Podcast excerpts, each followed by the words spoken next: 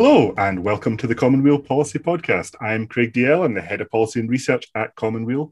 And this week I'm joined once again by Keith Baker, uh, the a researcher in energy poverty at Glasgow Caledonian University and a member of our very own Energy Working Group. Uh, welcome back, Keith. I told you it wouldn't Yeah. be so long till we saw you again. It's not been so long this time, and for reasons we'll come to at the end, I might be back again soon. But uh, Yes, indeed. Um, so this week we are delving into one of the papers that, that you did for us uh, a little while ago now uh, on energy performance certificates. This is the measure that Scotland uses to, uh, that's the framework that Scotland uses to measure thermal efficiency in homes and other buildings. And we're going to talk about what they are, why they're doing it wrong, and how we can do it better. Uh, so we'll start off just at, at the very basic why do we need to worry about how we insulate our buildings at all and and why is this becoming an increasing problem as we as we're going into the green new deal well, actually, roll back very, very slightly on that. Why do we not maintain our buildings to to to um, to Hmm. decent levels of quality? Um, before we get to insulation, we'll come to insulation in a second. If you're in a if you're living in Scotland, then there is more than a fifty percent chance that the the building or the home that you're living in is going to need some level of disrepair. Uh, sorry, some le- some level of repair. So actually, the first thing we should be doing is maintaining our buildings. But the Scottish government's maybe not so keen on talking about that because it's not quite as sexy as things like energy efficiency and renewables. Um, building disrepair in Scotland is a massive problem. We don't talk about it. Um, but once you've got your home to a decent level of, uh, you know, a, a, a, decent standard, um, obviously with you know climate change being the biggest threat to humanity, um, more so than the virus.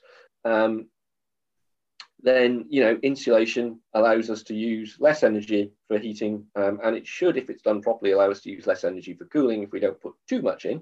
Um, and once you've got a nice energy efficient home um, which might mean doing things like you know putting um, uh, putting uh, proper double glazing in um, insulating your loft to a sensible level and I come to over insulation in Mm, lofts because yeah. it does happen. Um, you know draft proofing and getting the building back up into a uh, you know into the sort of standard it was designed to and brought up to the current building regs.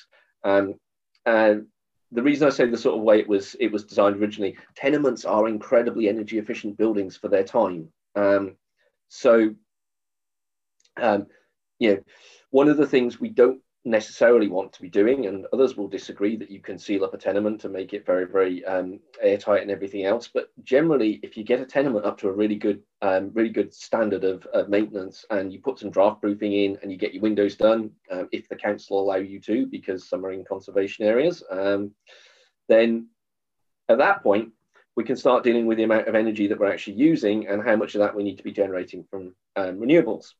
So um, if you think that, you know, say putting a heat pump on, and we can maybe talk about the pros and cons of heat pumps at, later or at some point, um, you don't want to be installing a system that is either undersized or oversized. Um, because if it's un- if, if it's undersized, you won't get enough heat out, heat out of it to to keep your home to a comfortable level.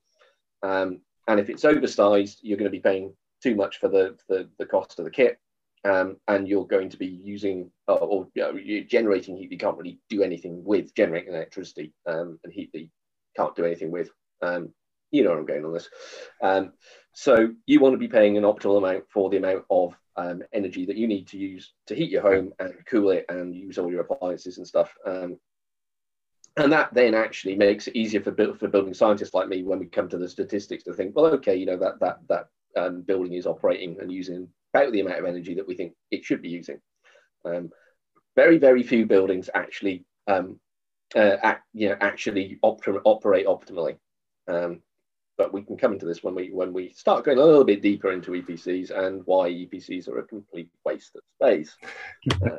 yeah i do have a, a bit of an anecdote about that about about visiting a, a a demonstration um, passive building in scotland um, probably shouldn't mention the names but um, and this this building in particular was it's not a home it was a commercial building and it was it was heated by uh, three ground source heat pumps because that was the number that the, the engineers designing the place had scoped out for the size of the heating system for the size of this building. But they had completely underestimated the the, the thermal efficiency. So the, the owners of the building were saying we actually only rarely use more than one of the heat pumps at any given time, even in the depths of winter. So yeah, you, you I really get that point about um, matching up your heat demand uh, with with the, the the source that you're using. It you have to get these numbers down quite precisely. Otherwise, you're you're either going to be too cold or you're going to be wasting resources.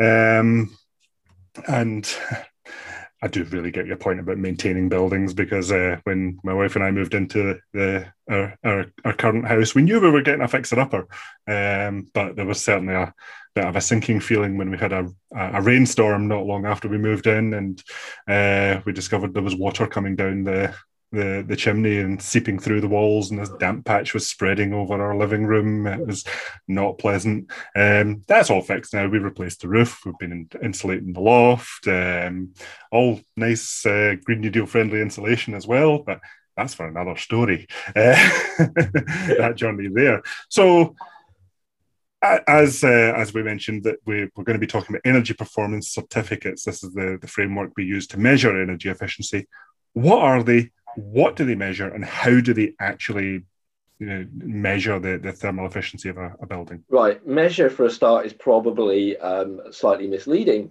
Um, the way we generate a, a full EPC um, for a new building, um, it all goes back to the Building Research Establishment's domestic energy model, um, what we know known as BREDEM. It's now in version 12. Um, that's the model that underpins the standard assessment procedure, which is the tool that's used to generate EPCs um, or full EPCs. So if you if you've got a new building, it will be run through BREDEM um, and SAP and used to produce an EPC. Um, if you're in an existing building, the chances are um, it will they will they will cut a few corners, a lot of corners, mm. and use the reduced data set standard assessment procedure. Um, which if you've ever done a home energy check, and most I think I thought most people have by now. Um, it's really not much more than that data, if if if that, you know, it, it's exactly that sort of thing. And from that, we're expected to work out how much, um, you know, an individual building, um, how much energy an individual building uses. Uh, I'm simplifying a bit, but I'm not simplifying much. Um, so um, that then generates your, your EPC, which is the energy label you get on your on your home. Um, and you know as well as I do that you know we don't use a lot of real data. So, so calling it measuring is is really stretching it. Um, and one of the things that me and my team have argued for for years and years and years, in fact, I was arguing before I moved to Scotland, um, is that we need to be using more and more um, real data and using it better.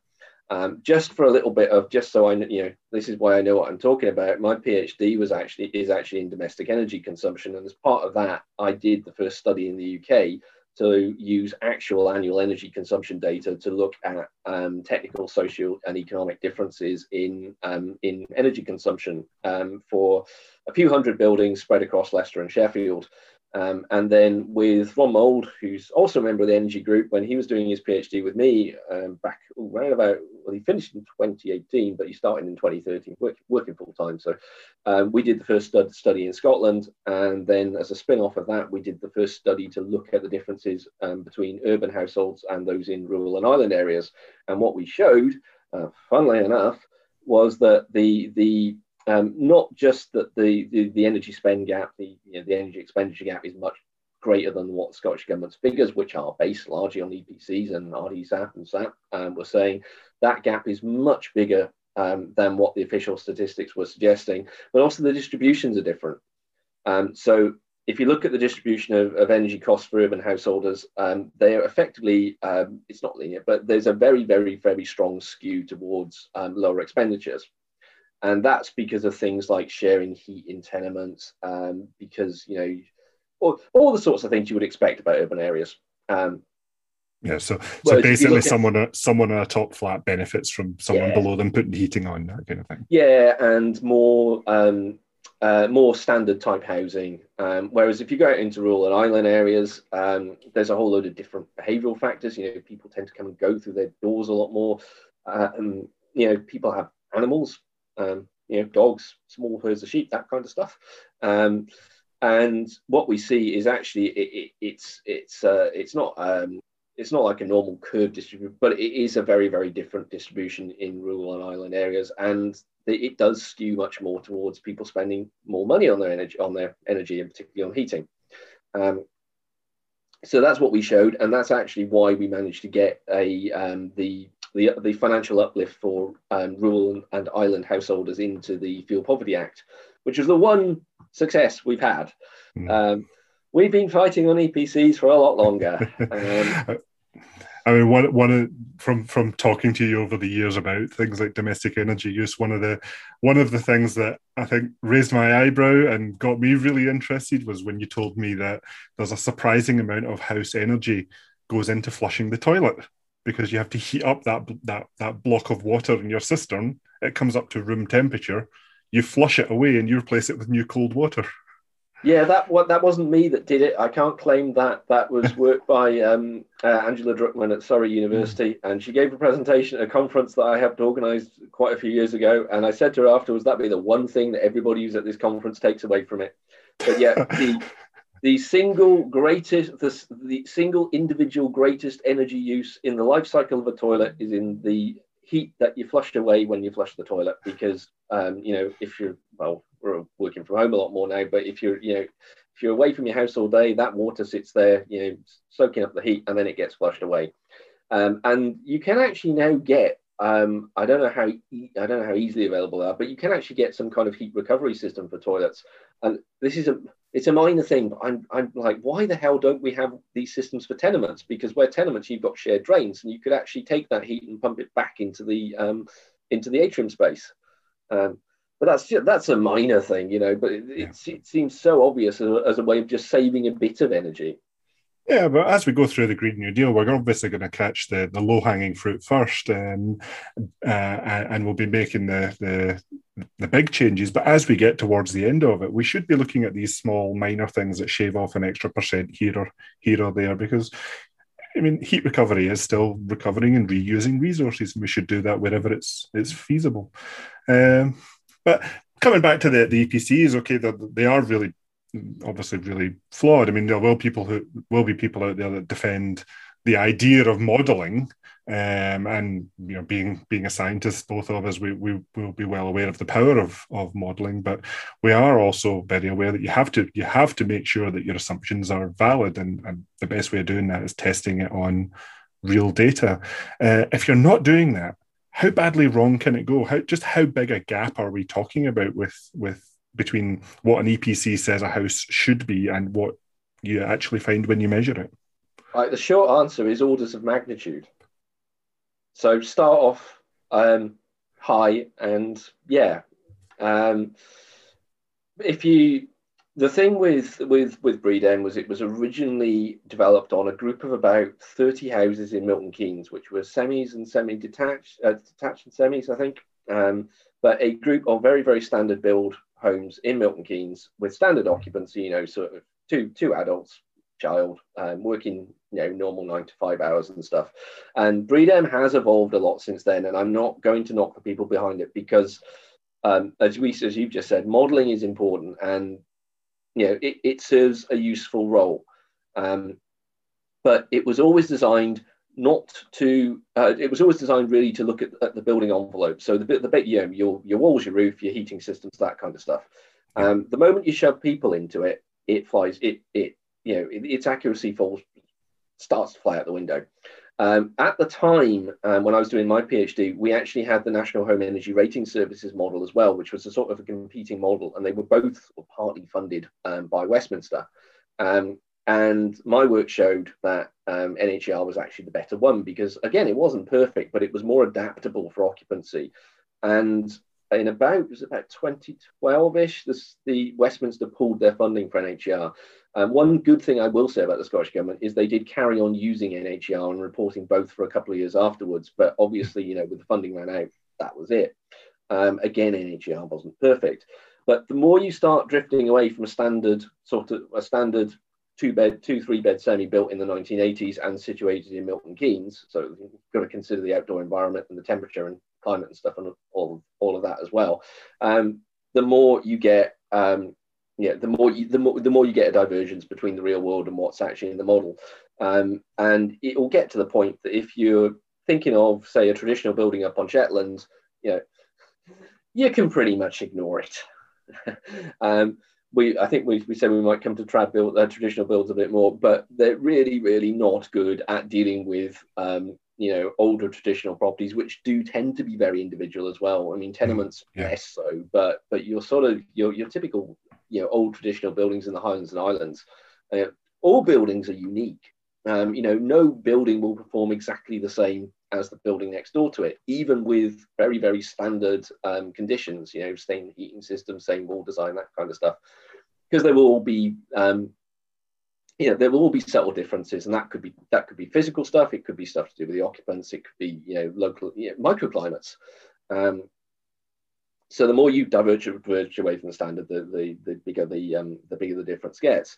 Um, I was going to go somewhere with that. I'll probably remember, that run. Oh yeah, yeah. In terms of how we assess that, um, I'm going to start mentioning the Energy Saving Trust in a minute because I can't avoid it. Um, but a lot of when when um, a lot of surveys are done, um, they you quite often get shortcuts like drive-by surveys. So somebody, if they're, you know, I think it's slightly different if you if you're putting your house up for sale and you're having an EPC done as part of that. But if you're generating a sort of um, uh, a, database of sort of EPC type data. It's not uncommon for somebody to drive past in a car down the street of houses, and they'll look at the age of the property, um, or they'll, they'll they'll think they know what the age is, um, and they'll look at sort of the general conditions, and they might just say, well, okay, we think this building was built in year whatever, and therefore it will have whatever level of lost insulation. Um, if anybody's ever had, you know, people who've had an assessment done, will know that it's not a requirement for the building surveyor to go up into the loft because of health and hmm. safety regulations. Um, now, in the case of the, I, I, saw my old house just over a year ago. In the case of that, we had a building surveyor come round and she wasn't very good. Um, I said, you know, I've got a fixed lot. I had a fixed loft ladder, one of these pull down ones, totally safe. Um, you know, so I said, well, you know, it's perfectly safe for you to go up in the loft. No, no, no, no, no, no. Like, right, uh, well, up there you'll find I've got 150 mil loft insulation, and it's um, uh, it's a sheep's wool um, recycled plastic mix produced by a wonderful company called Thermofleece, based down in the north of England, um, who I highly recommend. Um, now, um, different types of insulation will perform in different ways as well. And we, we mentioned overheating. I just want to touch on it because this yeah, will come yeah. up with the mandatory improvement stuff that we've talked about before and we put out on our website. Um, Thermofleece and similar type products are great because you get a much better um, thermal profile, um, which means if you if you think you know you heat your home up, it gets hot, um, you cool it down, it gets cool.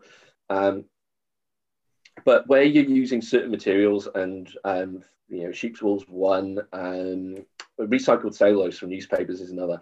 You actually you actually flatten out that curve if you especially if you if you're using your your boiler you know well and all that kind of stuff but you i was actually achieving in my old house which was a um, two bed terrace uh, stone terrace um, or stone side walls brick front walls. Um, i was getting 21 degrees c flat upstairs. Can't comment on downstairs because i have dogs and back door was always open for the dogs to come and go. And that was great. And you know aside from the depths of winter or the height of summer um, that that was giving me a really really comfortable environment. But in summer it would overheat.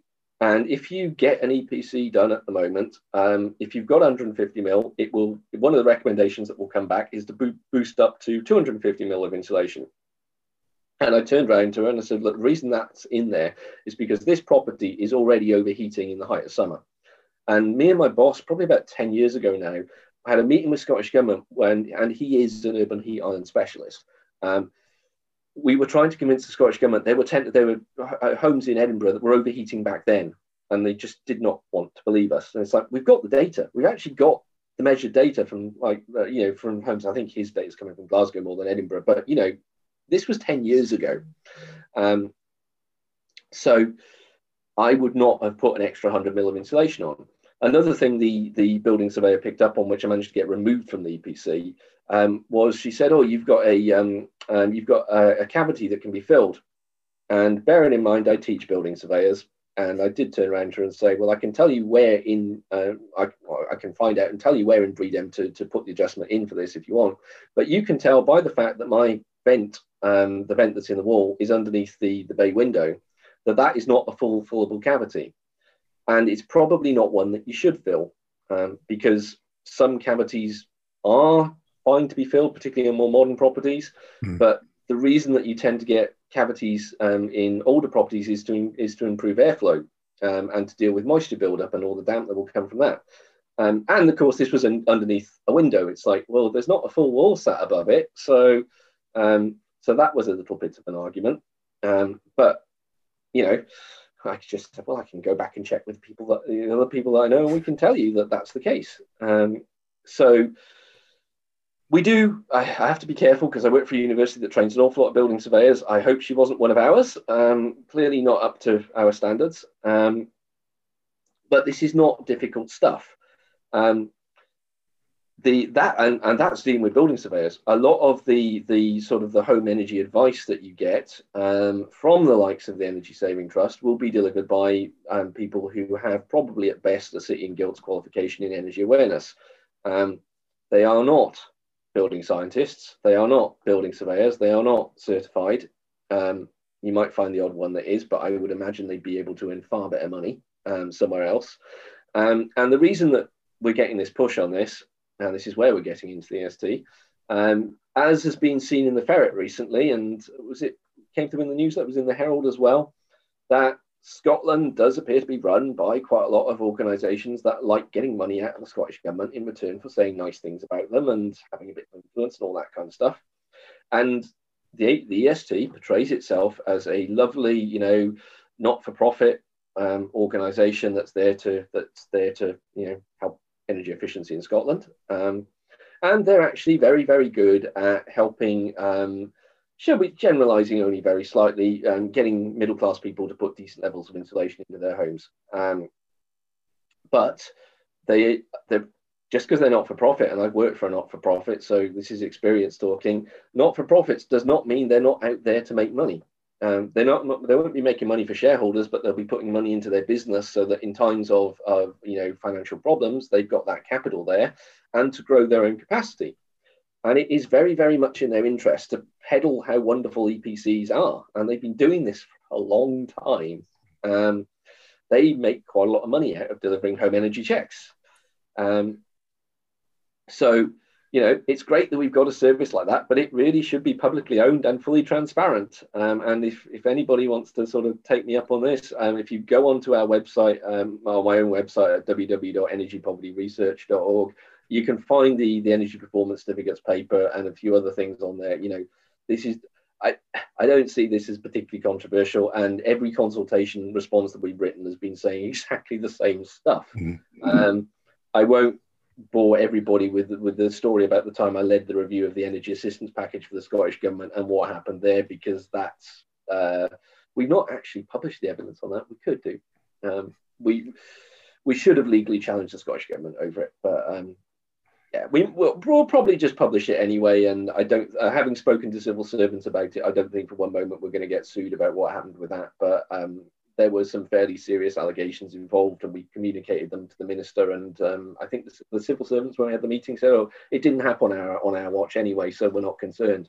Right, fair enough. I'm only accusing you of breaking the Data Protection Act and a couple of other things. Um, well, but hey, so, that's a story for another time. Yeah, I mean, folk, folk who are subscribed to the Commonweal newsletter will know that our our month, our first monthly monthly policy newsletter went out this morning, in which I I was talking exactly about uh, the the need for greater transparency in government. So, um, nice little segue into the plug for for that. If you've not if you've not signed up for the the Commonweal newsletters, please do. You'll get a weekly roundup of everything that we're we're getting up to, and once a month you'll uh, get a, a, letter from me telling you uh, about the about what is interesting in policy news in Scotland. So I'll send I'll put a wee link to the, the newsletter in that. So you you probably already answered this one in part, Keith, but if EPCs just don't work, if they're just this flawed, why does the Scottish government still use them? And there was a, a, a bit of a, a, thing during the election um, there to from from the SNP. There was a promise in there to improve EPCs. Uh, um, can they be improved? What is the Scottish Government looking to do to try and improve them? Can they well, actually be fixed? Well, the long awaited consultation landed a few days ago. Um, and it's interesting reading it because some of the language that they use could actually have been pinched from our word. I don't pinched, they can have it. Um, there's, there's a few bits of language in there that I was like, didn't we write it almost exactly that sentence? Um, yeah. Uh, the reason we have to have them, and th- there are good reasons. I, I don't want everybody just to turn around and go, well, EPCs are a complete waste of time because I do think they are redeemable um, if we took the sorts of action that the Scottish Government is not minded to take. Um, they, they, they were brought in under the European Energy Performance of Buildings Directive, which is a really, really good directive, actually. And it's very, very clear um, what is required. And it, it's the same sort of energy labeling that you get on appliances and things as well. It's exactly the same sort of um, uh, principles and thought processes and stuff that go on behind it. The guidance on it is really good as well. Um, now, the long version of this is in our policy paper, which we've already mentioned, um, but we did go through it in that paper and we said, okay, well, this is what it's actually saying. Um, and I wrote it with Ron Mould. It was actually the first policy paper we did for Commonweal. Um, we wrote that because the number of times that we've been to you know events and spoken, and people just turn around just to go, right, well, if not EPCs, what? Well, we have to have EPCs um, of some form. So what we we yeah we're building scientists. We sat back and we thought, right, what would we do? We looked at the uh, the directive, and because of our work using using real data, we thought we actually the the directive is very very supportive of using real data. Um, it also wants, you know, not surprising for the EU, wants sort of harmonization across Europe. Um, and I think over time, you know there there are more data issues in some countries than others, but I don't think it would be in part, I don't think it would be at all impossible to get um, real data into most EPCs in most countries. Um, you won't get that for um, new builds because yeah, they have to be modelled until people go into them. But then simply what you do there is you do a modelled assessment based on BREDEM. Um, you'd have to do it on BREDEM really. Um, and then a couple of years later, you go back and you do, you know, you get you get the energy bills. Um, now, these energy bills aren't going to be you know aren't going to be perfect because if you're say say you're a, a, you know a young family moving into a house that's been vacated by somebody I don't know an elderly person living alone then then the amount of energy that you're going to use is going to be completely different to the people that you know that you, are buying the house off. Um, but one of the things that we say in the paper and one of the things they sort of hint at in the consultation um, we suggested or we recommended um, that future EPCs could take some sort of anonymized um, uh, general data about the householders that, that are selling the property. Um, you know, uh, number of house, you know, number of people, what their sort of working pattern was, um, if the property had been empty for any significant period of time in, in the year before.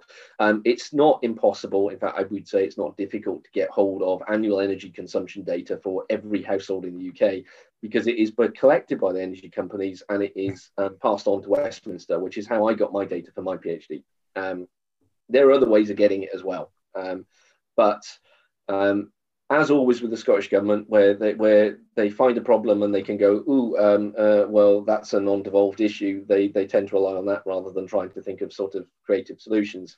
The reason that's in the consultation document for why we might not do that is because that would mean um, moving away from alignment with England and Wales as well. And I'm like, well, yes, and mm, yeah, you know, we want to become an independent country. We want to maintain better alignment with the EU. The EPBD, uh, the, the directive is really quite clear on what it says. Um, no, they don't want to support a, a separate Scottish model, and there's you know a simple cost reason for that. But we never said that in the first place. We said that would be you know unrealistic based on the costs of it. But we might want to throw BRE a bit of money. Yeah, some of my friends there will uh, go, oh yeah, give us more money. But we might want to throw BRE a bit of money for a bit more of a Scottish fork of it. Um, the government would have to have that conversation with them um, and uh, you know look at the costs involved. But I think it would it, it would be another little sort of a step forward. Um, but using more real data, um, we can do, um, and that doesn't necessarily have to go through modeling. And actually, that will then improve the models. Um, you know, building modelers love dealing with real data because it's like I can validate my model against it. Yeah. Um, and it will mean that when we get new buildings constructed, that the, the model performance of those buildings will be much closer to what the householders should expect when they move into them, which benefits everybody. Um, but we can yeah, that's that's actually a, that's Sorry. actually a really important point that that get getting this data now on on existing use cases then allows you to design better houses in the future, uh, and that's certainly something that I've been shouting about at the moment uh, in in the sense that right now we're still building things at sort of relatively conventional thermal energy standards but we're doing it knowing that by 2045 we need to have a green new deal. So you have houses going up just now that within the lifespan of their mortgage will have to be extensively retrofitted. So what i've been trying to shout at is for, for the scottish government to start ramping up building reg- building regulations so that new builds are built at Green New Deal standard today. So maybe this is a way of of of, of getting that pushed through is to start doing this sort of real life energy modeling surveys that that we can do that we can use to then make sure that these new buildings are built to the standard that we will need come 2045 yeah and to deal with changing climates there's the other thing as well. Yes. You know, we've seen in the news recently that that the impacts of climate change are happening, you know, a lot more severely than than than the models and the models behind climate change modeling are much, you know, orders of magnitude more sophisticated than building models because they have some of the most powerful computers in the world working on them. Um, you know, if you look at an energy map of London, um, the Met Office computer uses vast amounts of energy um, for, for, good reason. Um, but yeah, it's one of the most powerful computers in the UK. Um, the climate models it runs are incredibly sophisticated, and building models, you know, they're not quite the same. They're they're not bad. Um, I'm, I, am trying to be balanced and not be too critical because I don't think you know the idea of having a national building model is a bad thing at all. I think it's a good thing. Um, but building models are very, very not good at dealing with things like humans. Um, I was writing this down yesterday for something totally unrelated. I used to live in a single brick terrace in Leicester where I was doing my PhD. Um, and it was it was a single brick end terrace, so the, the end wall was exposed. Um, to make matters worse, the radiators were metal and they were actually screwed into the, the exposed wall. Um, we had a decent level of loft insulation. I guess it was about 150 mil or something. Similar problem to what I used to have in the old house. Um, it was overheating in summer. Um, and uh, but conversely, because of the, the poor condition of the property, it was freezing cold in winter. So what we used to do during winter, me and my me and my housemate would would well, we'd basically live upstairs because we could use electric heaters rather than the boiler, which was probably more than 15 years old, and that and the rest poorly maintained, useless letting agency. Um, you know, so bad that that um, the one point our shower broke, we we had to withhold our rent in order to get it fixed. You know, that kind of scummy letting agency. Um, so yeah, so so during the during um, during the winter, it would become so cold that if we had friends around, um, you know, we'd either socialise in our bedrooms or, or if we were making dinner, we'd put the gas fire on and blast it. Um, and then during the summer, it would overheat um, because the loft insulation was actually quite good. And we rigged up a, a sort of a chimney system where we had a, a, big standing fan in the hallway and our bedroom doors open and the windows in the bedrooms open. And we'd use that to draw um, draw the cool air up from downstairs. So you get the chimney stack effect effectively. And there is no way that a that a building model can cope with that.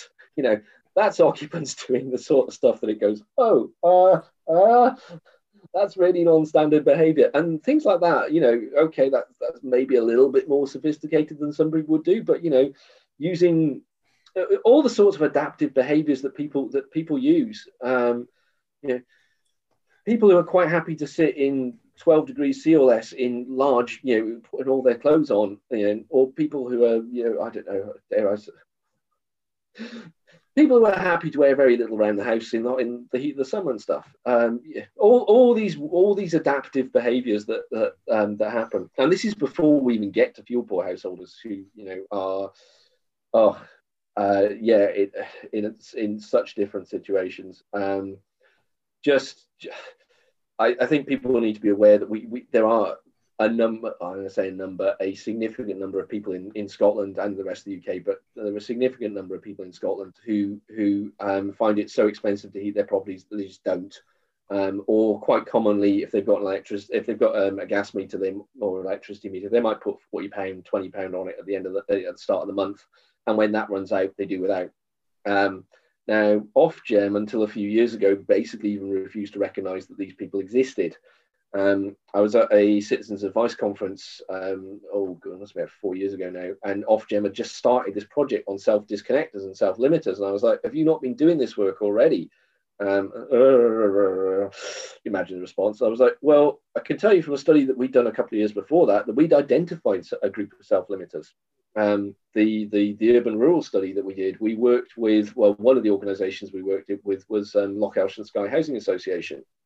Um, and we were we were looking at a group of properties um, of theirs that were uh, built between about 2008 and 2011. They were on a metered biomass heating system, um, re- you know, very very standard properties, and we knew an awful lot about them. Um, and some of those people were reporting very very low to near zero energy bills, and it was would have been well, it was quite easy. It would have been quite easy for us to turn around and say, right, well, okay, these numbers if you if you were if you were a, a, a, civil servant, you'd probably say, "Oh, they're outliers. They're they're, they're errors. We'll just dis- disregard them." But because of actually working with a housing association, um, we can turn around and go, well, "Actually, they were self-limiters," and those are the sorts of people that we really need to be getting support to, um, and not actually to improve the conditions of their properties because their properties were modern, um, but to get um, uh, financial support in to get support for them to understand their energy bills, to get mental health support in if they were worried about them. Actually, fear of debt is as much a factor as actually being in debt itself when it comes to the sorts of problems that, that fuel poor householders face. Um, yeah, it, when we deal with the fuel poor, we have to put people, we have to put folk first. I've got to get that in because Ron came up with it, um, and it, it, it's a bit of a meme that's that's carried on. Um, another problem we have with the Scottish government um, is that they have what they call the fabric first approach. So they want to deal with fuel poverty first by insulating properties and you know making them all energy efficient and stuff. Um, that's fine for energy efficiency, but when it comes to fuel poverty, it is generally not the technical factors that are the overriding factors. Um, don't not deal with them. That, you know, we certainly got to deal with them, but actually we have to look at the people first. Um, and yeah, mental health, physical health, um, uh, uh, ability to understand energy bills, English not being a first language, um, all these sorts of social problems. So I will always say that you don't understand fuel poverty if you don't understand sort of the building side of it, because that allows you to basically rule out or rule in all the other the, the fundamental problems that you can tackle fairly easily and um, understand how buildings work. But it is predominantly a social problem. Um, and that's something that I really don't think the Scottish Government understands. Um, we've tried. Um, some will say that they do, in which case, you know, why aren't you funding more um, community-based energy advocacy services? So, yeah, I mean, th- this is this is something that even I've only just recently started to appreciate, and it's really only through my own lived experience as well uh, of. Um, you know trying to trying to fix up my own house and, and looking at the, the various grants and loan schemes that could be available to help me out with them i don't qualify for very many of them because of my own circumstances but i can end up in the situation where the cost of paying back the loan of insulation could be more than the saving i'm making on the the the the heat the, the heating and it might work out over the long term but that doesn't help me for that month's payment. And if I, if if you know for folk who are um, more financially stretched than I am, that that's a real concern. So I really I'm, I'm going to eliminate that fabric first approach from my own lexicon and move to folk first um, because that's that's something that that really is important. That um, we will have to do a podcast uh, episode in future on on the grander scheme of retrofitting strategy uh, as we move into the Green New Deal. We do have uh, a, an upcoming policy paper on on retrofitting in Scotland, so there's a uh, that'll be that'll that'll be a, a, a publication um, in the not dis- not too distant future. We have a massive pile of research here at Commonweal that we're desperately trying to to get out uh, far too much um, to to get out in a in a way that does them justice. Um, and on that note, Keith what are you adding to our pile? Uh, what's, what's coming up next that you're working on? yeah, we were saying this before we came on. Um, we've got a paper on how we can build high rise with um, uh, with modern cross laminated timber products, which can be made out of Scottish softwoods. Um, which has been written um, based on the work of a, a, great dissertation student of mine, um, Kirsten Mearns, who will hopefully come on a future podcast because she can talk about it, not me. Um, but she's just done a dissertation with me, and uh, it's been great. And she's joined the energy group as well, so hopefully she's going to stay around. Um, and oh, we've got well, you and I are going to be having a meeting with uh, with our friends in Inverclyde, Agnes Macaulay and Co. Uh, next week about how we yep. can do the uh, how we can start implementing the common home plan in Inverclyde. And there's a similar thing being cooked up here in Fife. Um, now, I'm not going to say any more on Fife at the moment because we've got something launching on the 9th of August that I can't talk about. Um, but I, yeah, I, have been leading it with a, with a, with some names who, yeah, will will be known to, yeah. Um, but uh, what I suppose I'll hint at is that the 9th of August is the day that the the first uh, the, the working group one report of the Intergovernmental Panel on Climate Change um, is published. So it might be related to that. Um, and that's all I can say at the moment because we want to keep it a surprise, particularly from um, yeah, particularly from our first minister, maybe.